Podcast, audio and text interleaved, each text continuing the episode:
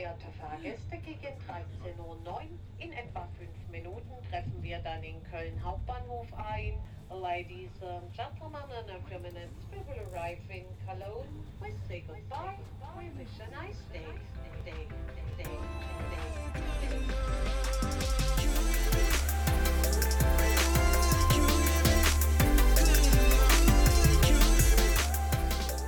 Ja, herzlich willkommen zum Podcast Klares Asien. Mein Name ist Florian David Neuss und hier dreht sich alles um die Themen Kultur, Interkultur, Lernen und Achtsamkeit. Diesmal mit Miriam Maletzki. Viel Spaß!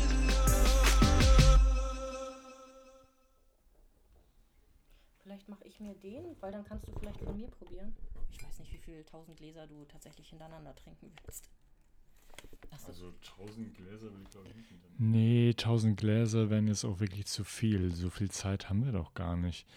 Obwohl, also du rein mengentechnisch funktioniert das ohne Probleme. Mireia hat so viele Schätze mitgebracht. Ich bin mal sehr gespannt, für welchen Tee sie sich entscheidet. Für welchen Tee trinkst du jetzt? Ich habe keine Ahnung. Ich sehe schon. Also wir müssen uns unbedingt nochmal treffen und dann sprechen wir mal nur über das Thema Tee. Miria kennt sich nämlich nicht nur super aus, sie ist auch diejenige, die den koreanischen Tee nach Deutschland bringt, aber dazu ein anderes Mal mehr. Wir haben uns heute getroffen, um über Mirias Anfänge in Südkorea zu plaudern. Da sie aber jetzt in der Nähe von Hamburg wohnt und nicht in Heidelberg, haben wir uns spontan entschlossen, dass wir uns auf halbem Weg in Köln treffen. Und das ist auch eine sehr gute Gelegenheit, weil es in Köln das Bulgogi-Haus gibt. Ein alter Freund Mirias leitet das Restaurant und wir müssen da unbedingt mal hin. Ich hoffe nur, wir schaffen das mit dem Podcast noch. Also so viel Zeit ist leider nicht mehr. Genau, der schmeckt eigentlich, ich weiß gar nicht, wie ich das beschreiben soll. Also verlieren wir auch keine Zeit mehr. Dann würde ich sagen, gehen wir direkt ins Gespräch rein. Dafür überlasse ich dir die Entscheidung, wie lange du ihn ziehen lassen willst.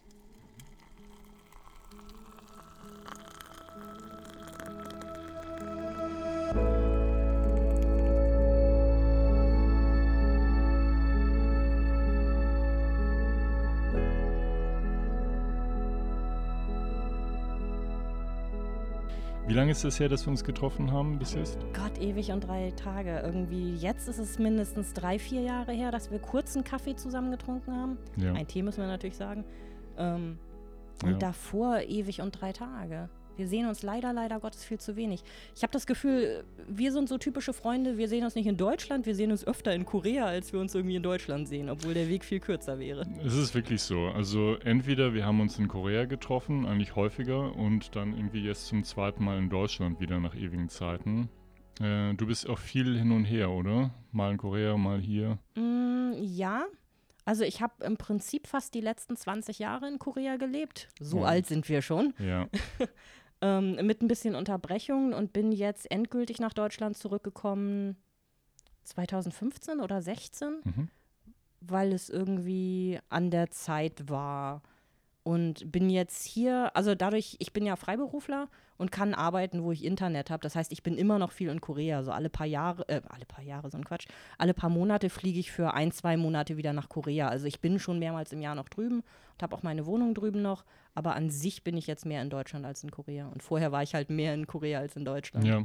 Aber trotzdem, also es ist immer noch eine starke Verbindung. Ne? Auf jeden Fall. Also das Leben ist auf jeden Fall, spielt in beiden Ländern. ja. Ähm, was machst du eigentlich im Moment? Ähm, ich bin Übersetzerin, unter anderem für Koreanisch. Deswegen lässt mich Korea, glaube ich, auch bis an mein Lebensende nicht los. Ja. Ähm, ich habe angefangen, ähm, koreanische Manhwas, also Mangas, äh, ins Deutsche zu übersetzen und bin dann von da über Filme, über, was habe ich denn zwischendrin noch gemacht, Kinderbücher und jetzt eigentlich schon die letzten zehn Jahre fast hauptsächlich Videospiele. Mhm.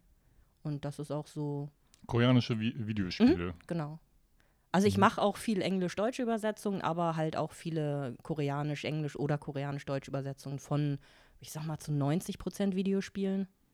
Ich weiß es gar nicht. Also sind koreanische Videospiele auf dem, auch auf dem deutschen Markt? Äh, Ja.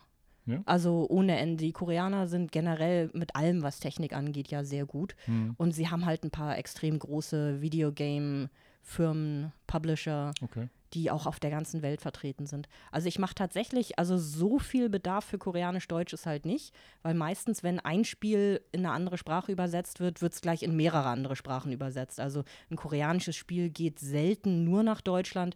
Das würde dann immer, das im Übersetzerbereich sind es die sogenannten FIGs.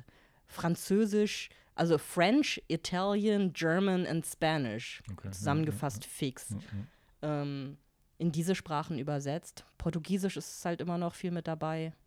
Brasilien ist ein unglaublich großer Videospielemarkt, man meint das gar nicht zu Mhm. glauben. Mhm, mhm. Also diese Sprachen sind es hauptsächlich. Und du bist dann innerhalb von diesem ganzen Kosmos für das Deutsche.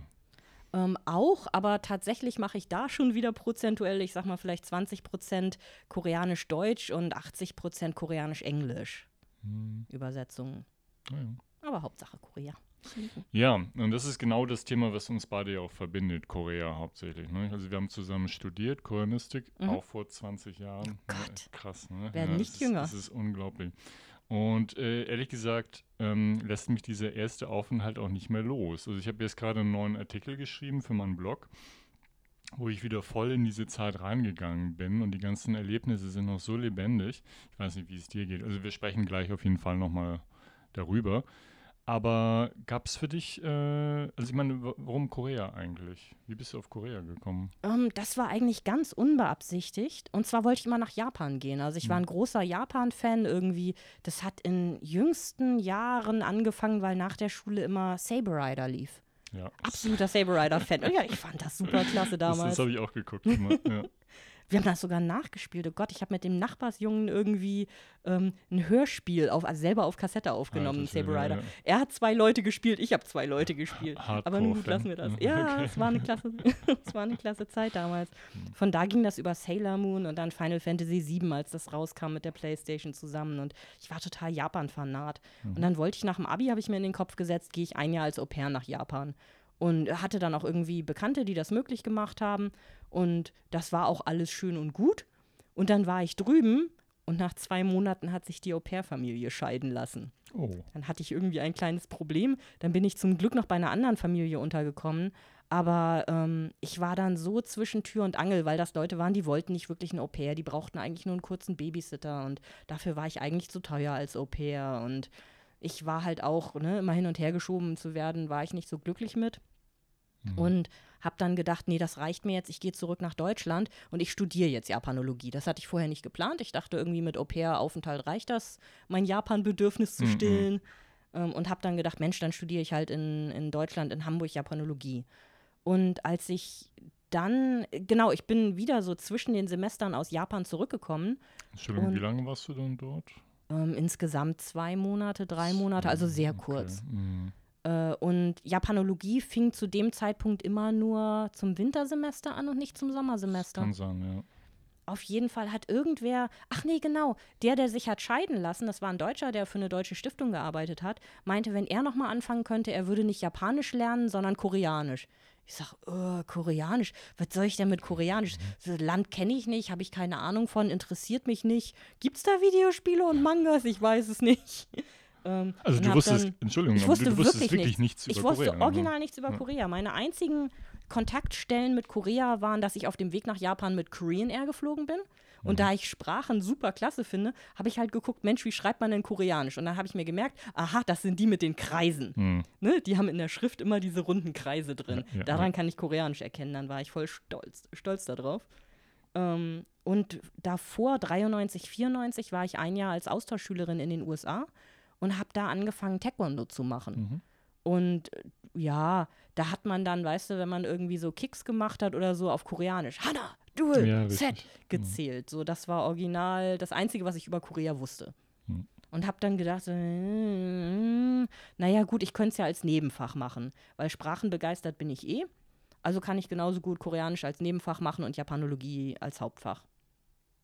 Und als es dann losging, und da sind wir uns ja begegnet, ähm, hatte die Uni Hamburg so ein Abkommen mit dem DAAD, dass man einen Semester Intensivkurs in Hamburg machen musste und dann äh, ein, ein Semester Intensivkurs gemacht hat und dann musste man ein Semester nach Korea gehen.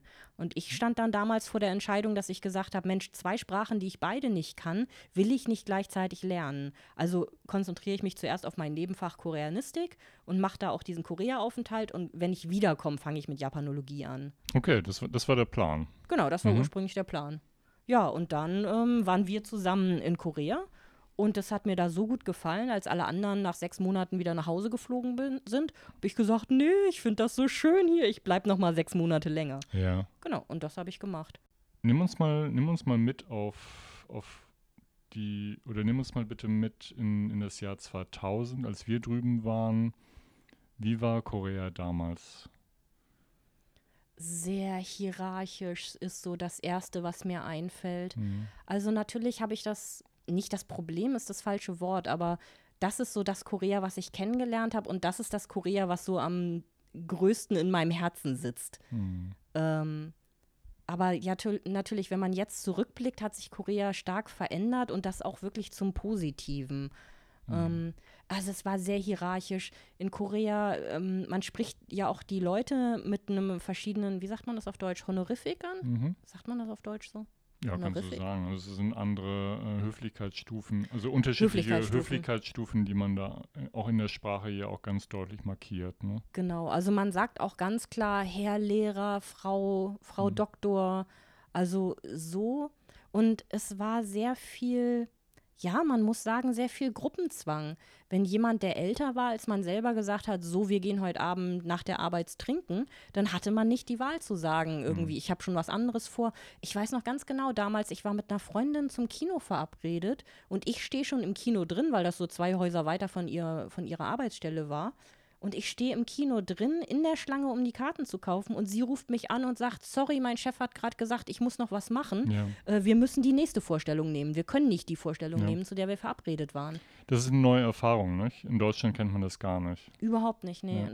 Und in Deutschland ist ja auch alles sehr zu Hause und familienzentriert. In Korea ist alles sehr viel ausgehzentriert. Mhm. Also ich war zum Beispiel auch ganz überrascht, ähm, dass wenn meine Freundinnen oder, oder ähm, äh, Freunde jeweils einen Partner kennengelernt haben, dass der einem gar nicht vorgestellt wurde oder dass der einem einmal vorgestellt wurde und beim das nächste Mal hat man die Person erst ähm, bei der Hochzeit wieder gesehen. In Deutschland ist es ja auch so, ist es eher so, das ist mein, mein Freund, also wird der in meinen Freundeskreis aufgenommen. Und dann mhm. trifft man sich von da an mit allen zusammen. Und in Korea ist es halt eher so, meinetwegen, wenn eine Freundin von mir einen Partner kennenlernt, den bringt sie nicht mit zu gemeinsamen Treffen, sondern der macht mit seinen Freunden was und sie ja. macht mit ihren Freunden was.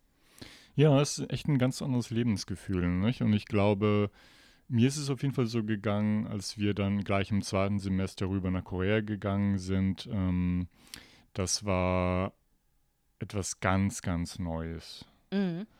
Wir sind ja tatsächlich äh, nach diesem Intensivsprachkurs im zweiten Semester rüber. Wie hast du das empfunden? War das zu früh oder war das genau richtig? Oh, schwierige Frage. Sprachlich an sich viel zu früh, weil mhm. ich das Gefühl hatte, wir haben im Intensivkurs, obwohl es ein Intensivkurs war, nichts gelernt. Das klingt jetzt böser, als ich das meine. Die Sprache ist einfach so unglaublich anders ähm, zum Deutschen, ja. dass es ganz schwer war zu verstehen, warum einige Sachen so benutzt wurden, wie sie benutzt wurden. So nün, ün, nün, i, ga. Mhm. Fand ich unheimlich schwer zu verstehen. Habe ich dann aber verstanden, als ich in Korea war und das jeden Tag gehört habe, wie die Leute das benutzt haben. Ja. Und ähm, im, im Lehrbuch, es war mir ein böhmische, böhmische Dörfer. Mir ging das auch so. Also ich, ich fand es für mich definitiv viel zu früh. In der Japanologie ist man ja erst nach vier Semestern rübergegangen. Mhm. Ähm, allerdings das äh, Argument auch von unserem Professor war ja, dass man es gleich am Anfang kennenlernt und dann danach entscheiden kann, wie man weitermachen möchte. Das ist natürlich auch ein Argument, was, was, was auch verständlich und auch seinen Sinn hat. Ne? Ich fand es auch nicht unbedingt verkehrt. Also es war halt so einerseits, andererseits. Ich würde sagen, sprachlich war es zu früh. Wir hätten davon profitiert, wenn wir mehr Koreanisch gekannt hätten. Ja. Andere, aber ähm, so rein emotional war es schon okay. Für mich war es tatsächlich das Gefühl, ins kalte Wasser geworfen worden zu sein. Ging dir das auch so? Mm, Ja, ich war zum Beispiel, wie ich glaube, äh, du auch, ähm, überfordert mit da, wo ich untergebracht wurde. Ah ja, wo war das nochmal? Ähm, das war im Prinzip bei dir um die Ecke. Ich sag mal, das waren so fünf Minuten Laufentfernung am hinteren, hinteren Ausgang der Uni. Also Okay. in Korea, die Uni-Campusse waren ja immer noch so Campi, Campusse? Keine Ahnung. Campusse, Campen. ähm, waren ja noch zu dem Zeitpunkt mit Mauern abgetrennt. Also es gab einen vorderen Eingang und einen hinteren Eingang. Inzwischen haben sie ja die ganzen Mauern weggenommen auf sämtlichen Campi in, in ganz Korea. Ja. Campussen. Ähm, und wir haben ja beide am Hinterausgang Ja. Bei so einer Privatfamilie gewohnt äh, oder bei Privatfamilien, ähm, die einzelne Zimmer vermietet haben. Und da war dann, glaube ich, immer Frühstück und Abendessen, war mit Mhm, inklusive. genau. Mittagessen musste man sich selber drum kümmern. Das klassische Hasuk-Jeep, Hasuk-Chip, genau. das, da warst du auch dann, Genau. ne? Wie viele Studenten waren da bei dir?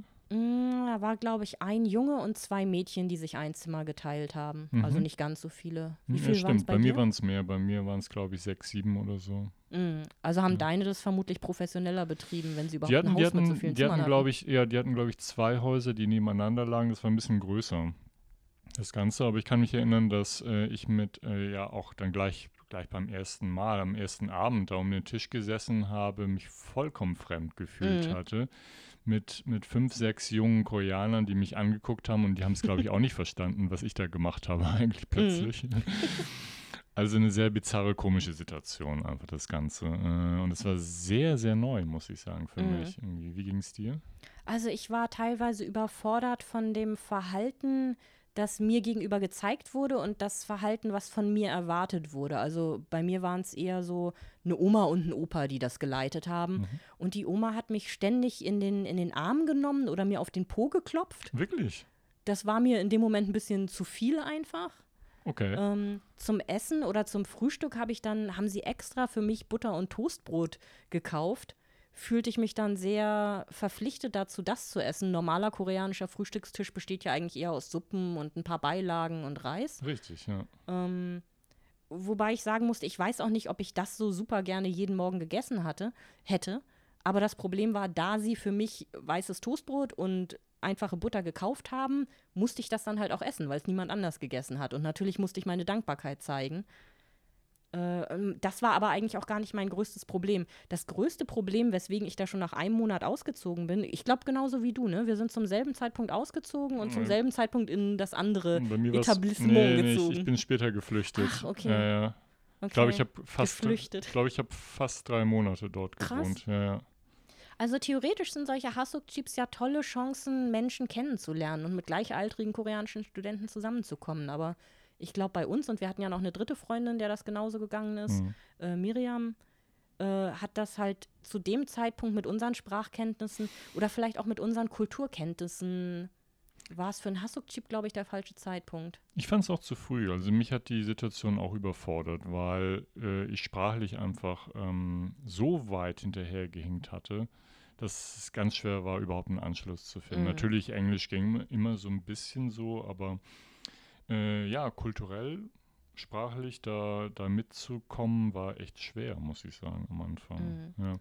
Und der Auslöser für mich, warum ich aus dem Hasuk-Chip ganz schnell weggegangen bin, war nicht, weil die Leute irgendwie böse waren oder so. Es waren alles super liebe, nette Leute. Ähm, ich dusche halt jeden Tag. Mhm. Und die hatten im Badezimmer eine Badewanne. Das war dann auch okay. Da standen so ein paar Bottiche drin. Naja, gut, habe ich also jeden Morgen diese Bottiche weggeräumt und bin in die Badewanne gestiegen, um mich da mit der Brause über den Kopf ähm, irgendwie abzuduschen. Und das haben die irgendwann gemerkt, dass ich das so mache. Und dann wurde aus der Uni jemand, ein Deutschstudent, also ein koreanischer Student der Germanistik heranzitiert, um für mich zu übersetzen, ich möge dort bitte nicht duschen. Und ich sag, wie soll ich denn sonst duschen? Ja, gehst du bitte in Mogyoktang. Ach so. Mogyoktang sind so öffentliche Badehäuser, wo dann halt auch Sauna ist da normalerweise mit bei, Whirlpool ist da normalerweise mit bei.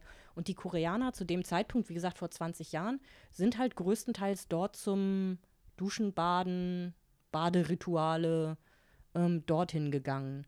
Das kostete Eintritt, ich weiß nicht mehr wie viel, weißt du das noch? Nee, das weiß ich auch nicht. Es war nicht teuer, ich sag mal pro Eintritt vielleicht zwei Euro. Ja, vielleicht zwei, drei Euro oder so, das stimmt. Das war nicht teuer, aber trotzdem. Mhm. Ähm, und für mich, es kam halt überhaupt nicht in Frage, nicht jeden Tag duschen zu können und jeden Tag in ein fremdes Gebäude zu gehen und dort zwei Euro zum Duschen zu bezahlen. Ja. Das kam halt auf gar keinen Fall in Frage. Ich habe das dann ein bisschen überbrückt damit, dass ich mit der eben genannten Freundin Miriam, äh, haben wir uns im Fitnessstudio angemeldet. Und dann so, haben wir halt immer, geduscht ganz dann, genau, okay. im Anschluss an den Unterricht sind wir zum Sport gegangen. Ach Ja. nee, andersrum. Der Unterricht hat ja damals nachmittags stattgefunden. Ich weiß gar nicht warum. Der Unterricht hat, glaube ich, um 2 Uhr angefangen und ging dann bis abends. Das heißt, wir hatten den Vormittag immer für uns. Ah. Und dann sind wir vormittags immer zum Sport gegangen und haben dann halt im Anschluss da geduscht. Ja, aber sowohl Miriam als auch ich, also sie war am anderen Hasuk-Jeep, wo es ihr auch nicht gefallen hat, ich weiß gerade nicht mehr warum, Hm. ähm, haben dann versucht, irgendwie eine andere Unterkunft zu finden. Und dann haben wir ein sogenanntes Koshiwan gefunden. Ähm, möchtest du erzählen, worum es sich beim Koshiwan handelt? Koshiwon, ja, wie gesagt, ich bin ja, ich bin ja nachge, äh, in voller Verzweiflung bin ich ja nachgezogen dann zu euch dort in dieses Koshiwon, was eigentlich auch eine ganz komische Institution ist dort. Ne? Normalerweise zieht man dort als, als Austauschstudent nicht unbedingt hin. Das Also ist ich ja, Heute noch sind die Leute geschockt, wenn ich sage, ich habe früher mal zwei Jahre im Koshiwan äh, du, das gelebt. glaube ich sofort, weil ähm, ja, du hast zwei Jahre gelebt dort. Ja, ja, ja, ich bin da später ja noch. Also Ja. ich bin A länger geblieben und dann, als ich danach nach Korea zurückgekommen bin, bin ich ja auch wieder ins Ja, Koshiwan aber, gegangen. aber wer lebt normalerweise im Koshiwon? Ne? Also niemand, ne? Also was, was, was macht man dort? Ich weiß Da nicht. geht man hin. Existieren. Ja, existieren, aber man, geht zum, wirklich zum intensiven Lernen hin. Ganz das ist genau. der Hauptgrund. Man bereitet sich da auf die Beam Beamten- oder die Richterprüfung vor. Das ist die sogenannte Mhm. Koshi-Prüfung. Ähm, und ja, es geht wirklich darum, damit man sich überhaupt nicht ablenken lässt, gehen halt auch die Studenten von zu Hause weg, gehen in dieses Zimmer. Die Zimmer sind auch, also wenn ich sage, die haben sieben Quadratmeter, ist das schon übertrieben. Dann das ist ist das schon ein übertrieben. großes Das ist, Zimmer. nee, ich glaube, das waren zwei, also bei mir waren es, glaube ich, zwei Quadratmeter ungefähr. Ja. Es war wirklich gerade Platz für ein Bett Mhm. und dann nochmal äh, die Hälfte des Bettes vielleicht nochmal. Ein kleiner Schreibtisch, das war's. Ganz genau. Der Schreibtisch teilweise ragt über die Matratze, über das Fußende, damit das, der Raum nicht zu viel Platz wegnimmt. Und dann hat man oben über dem Schreibtisch so eine Kleiderstange. Hm.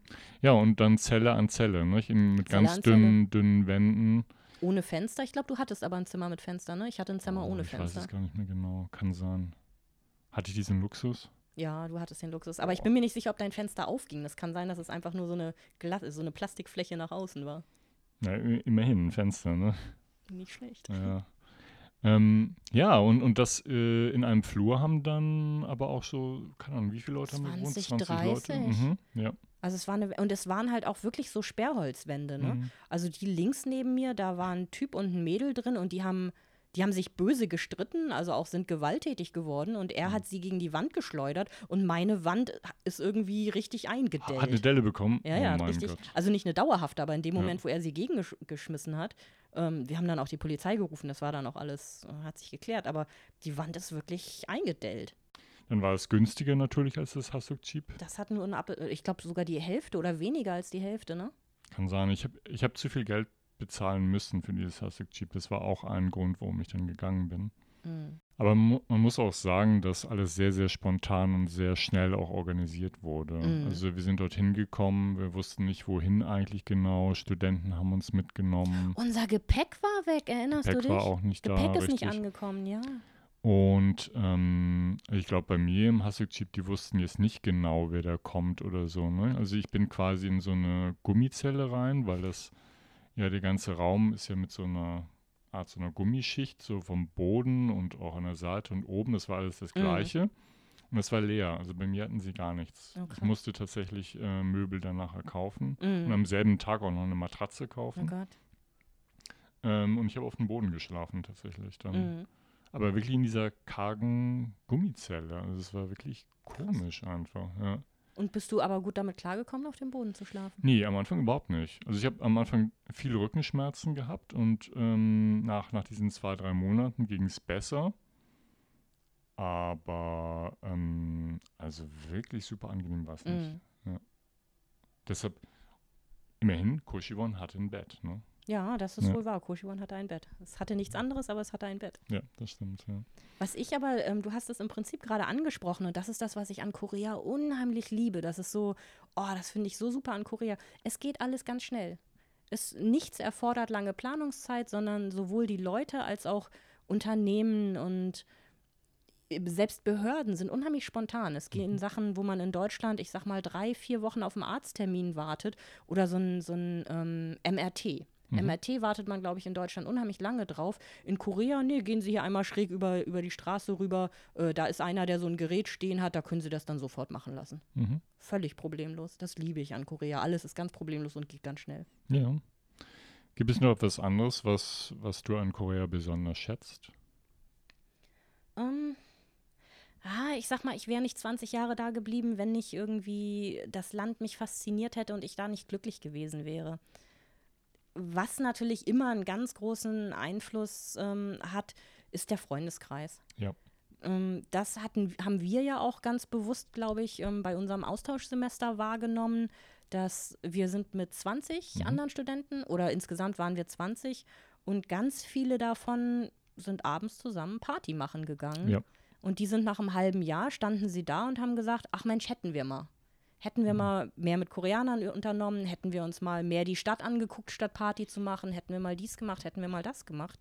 Und ich denke, du und ich haben zu den wenigen gehört, die halt auch wirklich mehr in der Kultur drin gesteckt haben und auch mehr rausgeholt haben.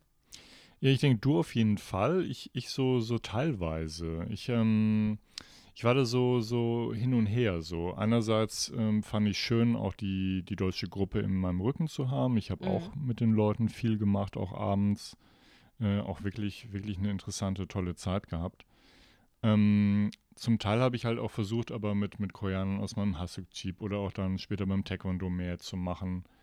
Aber ich glaube, du hast es tatsächlich geschafft, auch als Einzige, dir so einen recht festen Freund Freundeskreis aufzubauen, äh, der dich auch getragen hat, oder? Mhm, Also der mich auch bis heute tatsächlich noch trägt, weil die Leute, die ich damals am zweiten, dritten Tag, äh, nachdem wir in Korea angekommen waren, kennengelernt habe, sind tatsächlich heute noch meine engsten Freunde. Wirklich, ja. ja. ja. Ähm, ja, und zwar habe ich kaum, dass wir in Korea angekommen waren, hatte ich mir gedacht, ach Mensch, ich habe irgendwie zig Jahre vorher in den USA mal Taekwondo gelernt, jetzt bist du am Land des Taekwondos, äh, wo wenn nicht hier? Und ähm, bin dann einfach ganz beliebig, ach, ich glaube, ich hatte im Hasuk-Jeep nachgefragt, ob die jemanden kennen, der Taekwondo unterrichtet. Und wir hatten tatsächlich genau an der Uni, genau gegenüber war so ein Taekwondo-Dojang. Und da bin ich mit der, ich weiß gar nicht, warum wir ständig über Miriam reden, aber tatsächlich war Miriam da sehr ähm, präsent. Stimmt, ihr das auch gemacht. Ne? Genau, wir sind zu zweit da hingegangen, weil sie das auch machen wollten, wollte. Und ich war im Prinzip von der ersten Sekunde an völlig überwältigt, weil wir da reinkamen. Die haben Unterricht gemacht. Wir haben uns irgendwie an den Rand gesetzt und ein bisschen zugeguckt. Wurde uns dann gesagt, wir können uns da hingucken. Und mitten im Unterricht lässt der Trainer alles stehen und liegen, kommt angepest wie blöde, schmeißt sich vor uns auf den Boden, setzt sich im Schneidersitz hin und versucht irgendwie mit uns zu kommunizieren. Und Ja. unser, also der, er spricht ja bis heute kein Wort Englisch und wir haben damals irgendwie so gut wie kein Wort Koreanisch gesprochen. Und ich fand das so sympathisch. Das war Mhm. irgendwie so toll. Du hast ihn ja auch irgendwie ein paar Mal kennengelernt. genau. Das war halt wirklich ein sehr charmanter Typ irgendwie. Mhm. Ähm, und ich fand das da total klasse. Ja, und bin dann da geblieben und habe da viele Jahre Taekwondo gemacht. Miriam hat relativ schnell aufgehört, weil sie nicht so ganz mit den Unterrichtsmethoden zufrieden war. Das Mhm. klingt jetzt so, so, so kompliziert. Ähm, das war es eigentlich gar nicht. Ähm, die haben in Korea beim Taekwondo, ist dir bestimmt auch aufgefallen, die haben ein bisschen krasser gestretched, als wir es in Deutschland gemacht haben. Da war Ja. das Stretching so, Ja. es steht einer hinter dir und drückt dich runter. Ist völlig egal, ob dir das gefällt oder nicht. Und in Deutschland war es, glaube ich, zu dem Zeitpunkt eher so das sanfteste. Ja, die sind, die sind schon, die waren schon recht hart, das muss man schon sagen. Ja, das stimmt. Und da hat Miriam halt irgendwie relativ schnell gesagt, so, das ist es nicht, was, was ich mir vorstelle. Und ich habe gesagt, super, mehr davon. Wirklich. Nein, also nicht von dem Stretchen, aber ich habe da irgendwie, die Kids, damals waren das noch, wir waren in der Uni und das waren noch Highschool-Kids, ähm, die waren irgendwie total nett und witzig und haben ständig versucht, mit mir zu reden. Mhm. Und deswegen habe ich mich halt natürlich im Unterricht mehr angestrengt, also bei uns in unserem Koreanischunterricht, damit ich die endlich mal verstehen konnte. Mhm. Und im Prinzip hing auch das von dem Trainer ab, weil der hat ständig jeden Abend nach dem Unterricht, ha haben wir uns alle so in einen Kreis äh, im Schneidersitz hingesetzt und der hat angefangen, Stories zu erzählen. Und hier und da und pipapo und dann bin ich und dies und das und große Gesten, große Emotionen und ich habe nichts davon verstanden. Und das war mein absoluter Ehrgeiz. Ich will verstehen, was er da für witzige Stories erzählt und alle sind sie am Lachen. Das war es, was ich wirklich wollte. Und das hat mich irgendwie angespornt. Ja, das glaube ich. Äh, und das ist äh, vielleicht auch ein Tipp, den man generell geben kann. Such dir ein passendes Umfeld für dich, äh, was dich interessiert, was dich begeistert, wo du auch dieses Gefühl hast, du möchtest lernen, um jetzt da ein Teil von zu sein. Mhm. Wenn man immer nur in der Bibliothek sitzt und lernt und irgendwann gar nicht mehr weiß, wofür denn eigentlich, also den Kontakt zum wirklichen Leben gar nicht so richtig hat, ist es schwerer, glaube ich. Also ich habe noch einen Tipp, um das zu toppen. Also genau der Tipp, aber Mhm. plus, was ich für mich festgestellt habe, such dir ein Hobby oder such dir einen Verein, wo du Blut, Schweiß und Tränen ver vergießt. Mhm. Weil das das ist, was die Menschen aneinander schweißt. Wenn du zusammen mit jemandem, wie sagt man, Großhängen, wenn du dich zusammen mit jemandem anstrengst und zusammen auf ein gemeinsames Ziel hinarbeitest und wie gesagt, schwitzt und weinst und blutest, weil irgendwas passiert, das schweißt einen so eng an die Menschen zusammen, da kannst du die irgendwie zehn Jahre nicht sehen und danach ist immer noch alles wie, wie am Tag vorher. Wenn man sich jetzt ein Hobby sucht und sagt, ich trete ein in einen Club für Seidenstickerei und jeder sitzt still neben sich, äh, äh, nebeneinander und ne, man unterhält sich vielleicht, das schweißt nicht so aneinander. Mhm. Das wäre so Ja, gut. mein Bonustipp. Ja, sehr schön. Ähm, wie fandest du Koreanisch im, im ersten Semester? Ist dir, wie ist dir das, ähm, ist dir schwer gefallen, das zu lernen oder war es relativ leicht? Also leicht ist es mir auf gar keinen Fall gefallen. Ich weiß nicht, ob es mir schwer gefallen ist, da habe ich im Moment gerade gar keine Erinnerung mehr dran, aber leicht auf gar keinen Fall und ganz viel hat mich verwirrt. Wir haben da vorhin schon drüber gesprochen, das waren so, das Koreanische arbeitet ja extrem viel mit so Partikeln, die hinten an Wörter angehängt werden, die dann sagen, ob es ein Akkusativ oder ein Genitiv ist. Und ähm, die Partikel äh, habe ich in Erinnerung, dass mir das nicht einfach, nicht leicht gefallen ist. Wir hatten damals, der Daniel hatte ja eine koreanische Freundin und ähm, ich weiß noch, dass wir uns mal mit der Freundin zusammengesetzt haben und die uns das nochmal versucht hat zu erklären, was ihr aber auch nicht gelungen ist. Ähm, und dann, oder auch Nünde. Das ist so ein Ding, was man überall anhängen kann, was nichts und alles bedeutet. Ja, Das war mir so fremd. ja. Das habe ich so überhaupt nicht verstanden. Ähm, Ja, das, das ging mir auch so. Und ich habe immer die ganze Zeit, ich, ich, ich wollte immer keine Fehler machen, wenn ich so eine Sprache gelernt habe. Und ich habe immer nach so einer perfekten Erklärung gesucht. Ganz so, genau. Wie, wie kann ich jetzt das Wort in welchem Zusammenhang, wie kann ich diese Partikel genau einsetzen? Und ich hatte auch kein Gefühl dafür und ich habe auch nicht verstanden, dass man tatsächlich nicht über den Kopf, sondern wirklich tatsächlich mhm. so ein Gefühl aufbauen kann. Äh, und dass es gar nicht immer darum geht, das immer richtig oder falsch zu machen, sondern tatsächlich das zu machen. einfach nur zu machen, Ja. richtig. Ja. Ganz genau. Ja. Mhm. Und dann ging es ja so weiter, dass ähm, ich nach dem einen Jahr wieder nach Deutschland zurückgegangen bin und hatte mich zu dem Zeitpunkt entschlossen, dass ich gerne Übersetzerin werden möchte. Ich wollte gerne mit Koreanisch weiterarbeiten und das war so das, was ich mir vorstellen konnte, Übersetzerin zu sein. Weil ich liebe Bücher und habe dann gedacht, Mensch, so kannst du den Kontakt zu Korea bewahren und habe dann festgestellt, dass es in Bonn einen koreanischen Übersetzerstudiengang gab. Und dann, witzigerweise, war halt gerade die Fußball-WM. Das war alles so 2001, 2002. Und dann habe ich gedacht, so, ah, da möchte ich ja super gerne arbeiten. Und habe mich dann da beworben und wurde auch genommen. Das heißt, ich habe in Bonn ein Semester studiert und dann schon wieder zwei Semester ausgesetzt, weil diese WM gerade so mitten zwischen den Semestern lag. Äh, und das war dann für mich im Prinzip das nächste Erfolgserlebnis, weil ich von dem Moment an, wo ich angefangen habe, Koreanisch zu lernen, innerhalb von zwei Jahren, anderthalb Jahren sogar, plötzlich damit Geld verdienen konnte. Mhm. Das hat gereicht. Ja.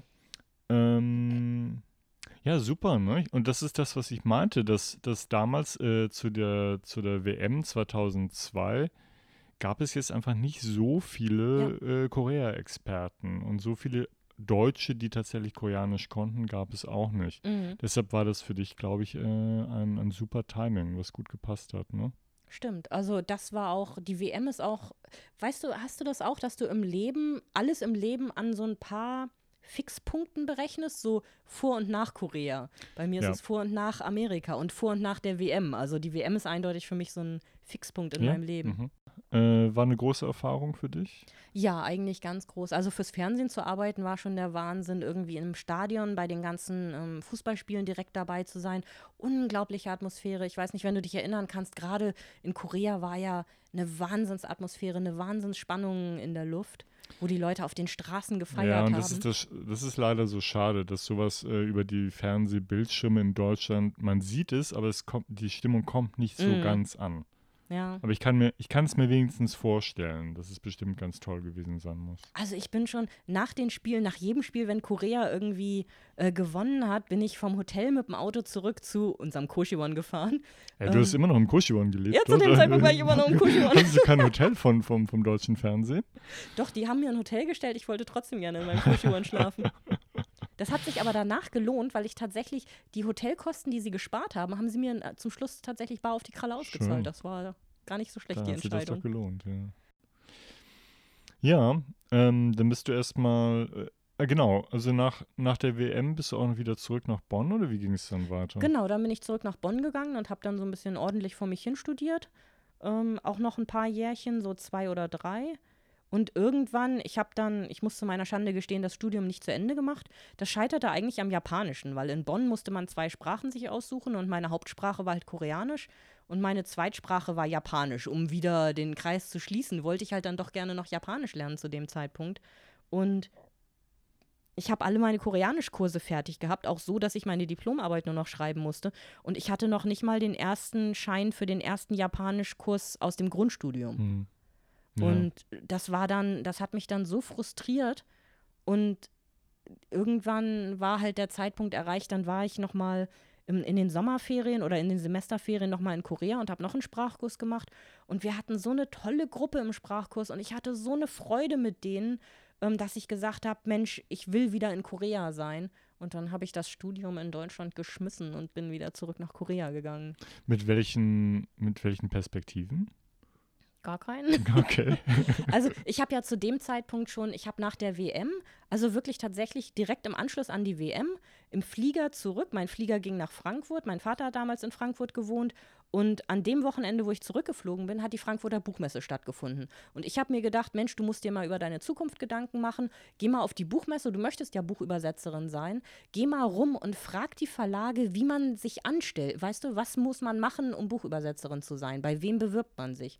Und dann bin ich irgendwie zu den großen deutschen Verlagen gegangen und habe gesagt so, Mensch, wie mache ich denn das? Wie sucht ihr eure Übersetzer aus? Was muss ich machen? Die haben mir so ne, Visitenkarten in die Hand gedrückt. Ja, ja, sie können uns ja mal eine E-Mail schicken. Ich so, ja, na gut. Und dann bin ich ähm, an einem Manga-Verlag vorbeigekommen. Aha. Irgendwie ein großer deutscher Manga-Verlag, der auch heute noch in, jedem, in jeder Buchhandlung vertreten ist. Und die hatten natürlich nur japanische Mangas. Und ich stehe vor dem Stand und denke so, Mensch, Mangas gibt es ja in Korea auch. Hm. Und die machen ja auch Spaß. Geh mal hin und frag, ob die gar nichts mit koreanischen Mangas machen. Und dann sagen die, Mensch, wir sind tatsächlich gerade in Lizenzgesprächen. Ungefähr im halben Jahr geht's los. Gib uns mal deine Adresse. Wir haben nämlich keinen Übersetzer. Und dann habe ich gesagt, oh ja, gerne. Und dann kam tatsächlich, ich war zwei Tage wieder zu Hause, kam der Anruf und dann auch schon der erste Manga mit der Bitte irgendwie, ich glaube, eine Probeübersetzung von ein paar Seiten zu machen. Das habe ich gemacht und dann hat das geklappt. Ja, und dann habe ich mich die nächsten paar Jahre mit koreanischen Mangas übersetzen beschäftigt. Und das war der Anfang, oder? Das war der Anfang war von, an- einer, der von einer Welle, die dann Genau. tatsächlich auch sich dann ausgeweitet hat auf Popmusik, auf alles Mögliche. Ganz Aber genau. diese koreanischen Comics waren dann plötzlich als Alternative zu den Mangas, die es schon Mhm. gab, äh, etwas Neues. Ne? Also es waren tatsächlich auch einige dabei, die die, Korea äh, die, die japanischen Topseller in den, in den ähm, Bestsellerlisten übertroffen haben. Also Ja, es waren mhm. ein paar Koreaner dabei, die auch richtig, richtig gut gezogen haben. Kann man das sagen, dass du eine der ersten Übersetzerinnen warst, was, was das Thema koreanische Comics angeht? Nein, man kann sagen, dass ich die erste war. Ah, so ist das. Also, Also ich habe lange Zeit, also vielleicht, inzwischen gibt es, glaube ich, keine koreanischen Mangas mehr auf dem Markt, weil Mhm. auch in Korea hat sich viel verändert und durch Raubkopien ist halt der Markt in Korea sehr kaputt gegangen. Und deswegen gibt es nicht mehr, die deutschen Verlage möchten zwar noch Lizenzen kaufen, aber es gibt einfach nicht mehr so viele Werke in ähm, Korea, die sich lohnen einzukaufen. Mhm. Äh, großes Problem, Raubkopien generell, ne? Wir wissen das. Also du meinst, dass generell in Korea auch der Markt nicht, nicht Ja. gut funktioniert mehr, oder? Nee, der Manga-Markt ist im Prinzip das Problem war, dass ganz viele Leute die gescannt und ins Internet gestellt haben. Ja. Ich habe tatsächlich ähm, ein paar Autogrammtouren mit koreanischen Autorinnen, die nach Deutschland gekommen sind für Signierstunden. Und wir sind durch ein paar, also verschiedene, äh, wir sind durch ein paar Städte gereist. Und in Hamburg war einer dabei, den möchte ich heute noch schlagen, der kommt mit einer CD und sagt, hier habe ich eure Werke draus aus dem Internet rauskopiert, bitte, Auto, äh, bitte gebt mir dein Autogramm drauf. Also unverschämt. Ne? Das ist so unverschämt. Also schon allein die 30 und dann Ja. da noch hinzugehen und da ein Autogramm drauf zu haben wollen. Schon ein bisschen doof eigentlich, ne? Also so blöd kann man Mhm. eigentlich echt nicht sein. Das ist schon fies dreist. Ja. Naja, und dann gerade auch bei Mangas, das gilt auch für japanische Mangas, gibt es sehr viele Fanübersetzungen im Internet. Das ist eine richtig große Szene. Hm. Ähm, ich bin da auch auf der Buchmesse mal auf einige gestoßen, die auch richtig tiefgründige Diskussionen darüber führen, warum das voll okay ist, was sie machen. Es ist theoretisch, ich kann das verstehen, dass Fans, das gilt auch für japanische Mangas, wenn die Lizenzen nie nach Europa verkauft werden und sie möchten die trotzdem gerne genießen können und sprechen kein Japanisch. Ich verstehe, was die Fanszene da macht, aber es ist halt, ne, es hat im Prinzip auch die Buchszene mit zerstört. Hm. Und in Korea ist es noch so, ich weiß nicht, wie es in Japan ist. Ähm, es gibt so Taeobangs. Das sind Läden, wo man sich Mangas für 30 Cent pro Band kann man sich die ausleihen. Und davon gehen halt auch keine Lizenzgebühren an die Verlage. Hm. Sondern die Besitzer dieser Läden sind halt, ähm, ne, die gehen auch in den Laden, kaufen sich einen Manga und verleihen den dann 100 Mal und verdienen daran Geld. Es ist im Prinzip nicht so ganz legal, das Geschäft. Ja, aber ne, es hat halt auch den Markt mit geschädigt. Das ist wirklich so. Also ich habe ich hab seit ewigen Zeiten keine koreanischen Comics mehr gesehen hier auf dem deutschen Markt. Mhm. Interessant ist, dass de, der japanische Manga immer noch funktioniert. Ne? Ja. Ist die Welle denn jetzt vorbei? So kann man auch nicht sagen, oder? Also ich stecke da im Moment nicht mehr drin. Das ist mehr als zehn Jahre her, dass ich Mhm. ähm, koreanische Mangas übersetzt habe. Deswegen weiß ich gerade nicht so genau, wie der Markt aussieht. Aber ähm, ja, jeder, ne, wie du sagst mit der Welle, ich denke, die Welle hat sich jetzt auf Popmusik verlagert. Hm. Und genauso wie normale Buchverlage und auch Bücher an sich ein immer größeres Problem kriegen, denke ich, ist vielleicht auch einfach die Zeit der Mangas abgelöst worden von der Zeit der YouTube-Vlogs. Ja. Das sage ich aber nicht im Negativen, sondern einfach nur, die Mhm. Zeiten ändern sich halt. Ne? Okay, also du warst die erste Manhwa-Übersetzerin und es war im Jahr 2002 auch, oder? Ja, das war 2000, also ich glaube, ich habe es übersetzt 2002 und es wurde veröffentlicht 2003 oder so. Okay. Ja, ich fand es ganz spannend. So, ich kann mich erinnern, dass wir zusammen auch mal in Korea dann in verschiedenen Manhwa-Läden waren und du hast die alle durchforstet und überlegst, was könnte der nächste Hit sein, den man in Deutschland rausbringen könnte.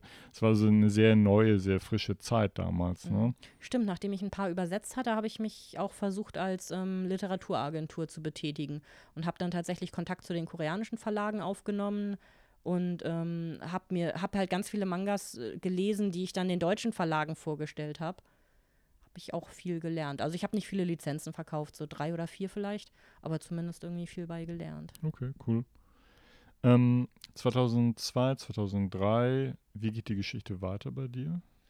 Ähm, lass mich nachdenken. Also dann bin ich nach Bonn gegangen, wo ich bis 2006 war. Bis halt, äh, genau, im Sommer 2006 bin ich dann zu diesem Sprachkurs wieder nach Korea gegangen und bin tatsächlich einfach nur da geblieben. Ähm, es hat mir so gut gefallen, dass ich da geblieben bin, habe mich von da exmatrikuliert. Äh, und ja, dann kam eigentlich dieser nächste große, also mein Leben scheint nur aus solchen großen Fixpunkten zu bestehen. Und zwar habe ich dann angefangen, Fernsehen zu machen Mhm. in Korea. Da war so eine Sendung, wo, also die war auf ähm, Frauen ausgelegt. Ähm, es, sech- 16 Frauen aus verschiedenen Ländern saßen zusammen auf einer Bühne und es ging immer um ein Thema, so zum Beispiel, wie erlebt ihr koreanische Universitäten? Ähm, wie sind koreanische Universitäten, wie sind Universitäten in eurem Land? Oder wie sind koreanische Hochzeiten, wie sind Hochzeiten in eurem Land? Und das war halt super spannend, weil man so diesen kulturellen Vergleich hatte und halt auch geguckt hat, wie die verschiedenen Nationalitäten Korea erlebt haben. Mhm. Also zum Beispiel, jetzt so als ähm, krasses Beispiel, eine Freundin aus Vietnam hat Korea halt ganz anders erlebt, als ich aus Deutschland Korea erlebt habe. Ich aus Deutschland ähm, habe ich gar nicht so gedacht. Ich dachte eigentlich, aufgrund der Kriege wäre Korea Deutschland jetzt nicht so positiv gesonnen und sie waren Deutschland aber extrem positiv gesonnen. Und ähm, in Vietnam ist es tatsächlich so, ach, dass Koreaner auf dem Land, die keine Frau finden, sich Frauen in, aus Vietnam aus Katalogen bestellen, um es mal im ganz Bösen zu sagen. Und insofern hat diese vietnamesische Freundin halt die Erfahrung gemacht, dass viele Männer auf der Straße halt einfach gedacht haben, sie wäre jemand, die, der sie nicht war. Sie war eine normale Studentin. Ja. Und nachdem sie das im Fernsehen thematisiert hat, ist es ganz groß durch die Medien gegangen und es ist tatsächlich ein, ist ein Ruck durch die Gesellschaft gegangen. Und es hat sich tatsächlich ganz viel verändert. Also das fand ich ganz faszinierend. Das, das war ja auch ein, das war unter anderem ja auch ein, ein Hintergrund von dieser Sendung, oder? Dass, dass möglichst viele Ausländer ähm, den, den Blick auf Korea Mhm. halt wiedergespiegelt Ganz haben. genau, ne? ganz genau. Mhm. Also einerseits halt auch zu sagen, Mensch, bei euch läuft es so, bei uns läuft es anders. Also einfach jetzt so simple Beispiele wie Hochzeiten in Korea funktionieren Mhm. so, Hochzeiten in Deutschland funktionieren so. Aber halt auch wirklich solche Probleme thematisieren. Ja gut, wahrscheinlich im größten Teil war es natürlich auch ein Unterhaltungswert. Ne? Es war einfach Ja. interessant Ja. zu sehen, so was, was denken Ausländer über uns. Ne? Also dieser, Natürlich. dieser Show-Effekt war natürlich ganz groß, aber ja interessant, wenn dann trotzdem so auch ein, ein Spiegel der Gesellschaft vorgehalten werden kann und das wird dann thematisiert. Ne? Also Ja, es war schön. wirklich ganz Aber spannend. genau, wie, wie heißt die Sendung dann eigentlich? Also auf Koreanisch heißt die Sendung Minyo de Suda Okay. oder abgekürzt Misuda. Okay, und was bedeutet das? Das möchte ich jetzt nicht erzählen. Wieso? ähm, ja, also der, ich, ähm, der Untertitel der Sendung ist eine globale Talkshow. Okay, das klingt gut. Nicht, nicht wahr, das klingt gut. Ähm, also ja, das Koreanisch übersetzt heißt halt die Plauderei der Schönen. Oh. Wie du selber gesagt hast, der Unterhaltungswert, ne? Weil viele Frauen auf der Bühne saßen. Das ist jetzt nicht so mit ich Schöne- hausieren gehe. Schöne ausländische Frauen treffen sich zum, zum Plaudern. Klönschnack, Ah, genau. Okay, okay, okay. Ja. Aber es, es war eine. Es, es gi- gibt es nicht mehr im Moment, oder? Nee, ähm, hat, wann haben wir dann aufgehört? 2012 oder so Mhm. ungefähr? Das gibt es jetzt nicht. Es gab im Anschluss daran, oder gibt es ja auch heute immer noch, eine Sendung mit Männern. Ja. Wobei man sagen muss, die Männer haben da eindeutig das Bessere losgezogen, weil die sich über Politik und über Mhm. Geschichte unterhalten dürfen. Ja,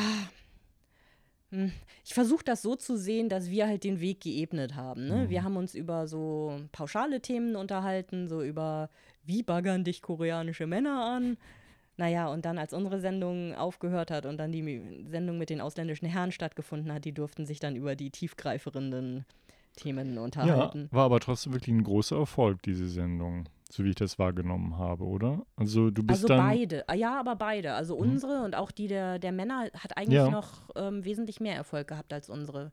Jetzt habe ich auch das so- mitbekommen, dass, dass die, diese Männersendung ein großer Erfolg war und tatsächlich auch einiges bewirkt hat, aber das ist auch nochmal ein Thema für sich. Ähm, wie war das für dich? Also erstmal finde ich interessant, wie bist du überhaupt da rangekommen?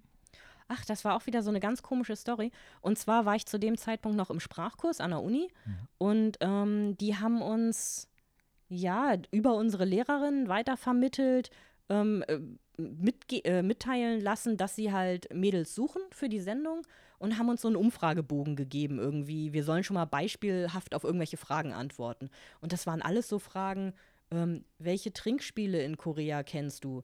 Äh, wie Entschuldigung, ähm, wie baggern dich Männer an in Korea? Was sind Anmachsprüche? Super Und- tiefgreifend. Ja, und deswegen habe ich die auch ignoriert und habe gesagt, Mhm. das ist nichts für mich.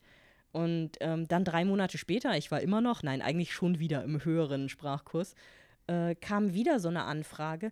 Und bei dem, bei der Anfrage waren es so, dass es andere Fragen waren. Da war so Kategorie, welche Hausmittel empfiehlt deine Großmutter äh, bei Erkältungen? Oder äh, wenn koreanische Frauen schwanger sind, dann haben sie so Geburtsträume. Dann zum Beispiel, wenn sie vom Drachen träumen, dann wird es, glaube ich, ein Junge. Wenn sie von, ich weiß gerade nicht, von einem anderen Tier träumen, dann wird es ein Mädchen. Sowas in der Art. Gibt es das auch bei euch in eurem Land? Und da habe ich gedacht, Mensch, die Fragen sind super interessant und habe das dann ausgefüllt. Und dann wollten die zu einem Interview vorbeikommen und da habe ich dann auch mitgemacht. Und ja, die fanden mich dann offenbar gut und haben mich dann halt in die Sendung gerufen. Und hast du sofort gedacht, ja, mache ich? Ja.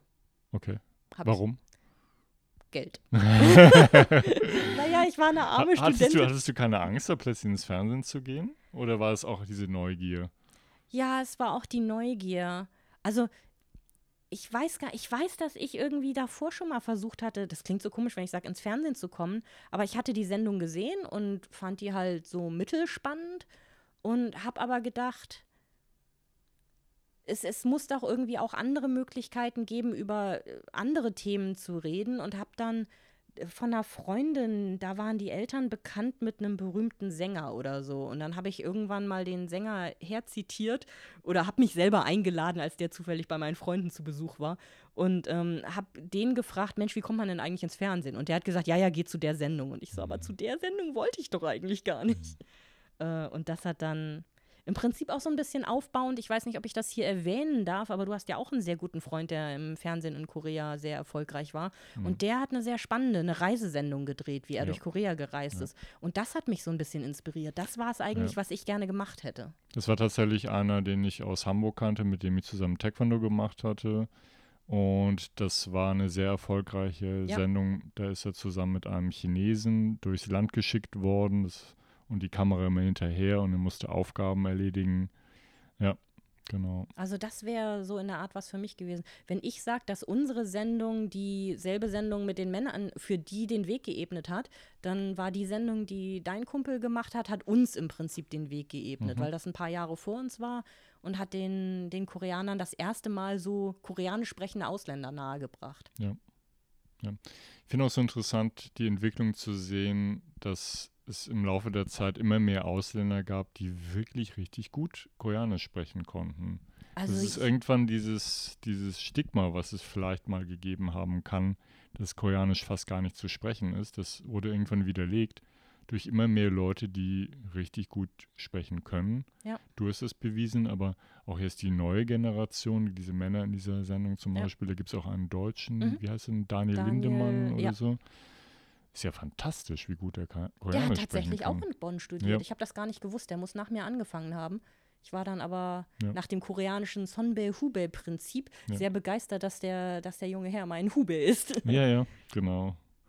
Ähm, die war sehr erfolgreich, deine Sendung auch. Mhm. Wie hat sich das auf dein Leben ausgewirkt? Ja, sehr stark, weil man plötzlich auf der Straße erkannt wurde und Mhm. plötzlich immer mehr Probleme hatte, ähm, öffentliche Verkehrsmittel zu nehmen. Und ja, weil man wie, ständig wie war das, wenn du wurde. dann, wenn du dann in die Bahn gestiegen bist, haben alle dich angeguckt oder wie? Ja, also die Tendenz ist halt schon dahin gegangen. Mhm. Oder man wurde halt auch einfach, ähm, man stand halt einfach unter Beobachtung pausenlos. Die Leute haben mich halt teilweise auch erkannt und man hat genau, ich habe so inzwischen Spürsinn dafür, wenn mich jemand erkennt, weil es so ein besonderer Gesichtsausdruck ist oder so ruckhaftes Hindrehen, Wegdrehen oder Mhm. so. Ähm, mein größtes Problem war eigentlich, die Leute waren alle sehr nett, die einen erkannt haben, aber man war halt ständig unter, unter ähm, Beobachtung. Mein größtes Problem war, ist, wenn sie mich beobachtet haben und dann im Internet kommentiert haben. Also so habe ich im Internet irgendwann mal äh, einen Post gefunden, oh, ich habe Mirja vorhin in der U-Bahn gesehen, sie hatte Turnschuhe an, die will bestimmt zum Wandern auf den Berg gehen. Mhm. Und ich habe immer, wer mich kennt, der weiß, dass ich pausenlos in Turnschuhen und Jeans unterwegs bin. Oder ich nicht sitze auf den dir Berg in. Turnschuhen und Jeans ent, äh, gegenüber. Ja, das stimmt, das kann ich sehen.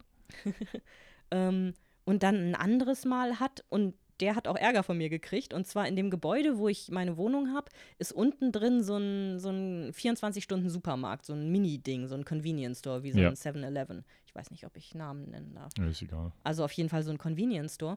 Und wenn ich Hunger habe, dann gehe ich da hin und kaufe mir genau eine Packung Instant-Nudeln und genau ein Ei dazu, weil diese Convenience Stores verkaufen einzelne Eier. Irgendwie für 30 Cent kannst ein Ei kaufen.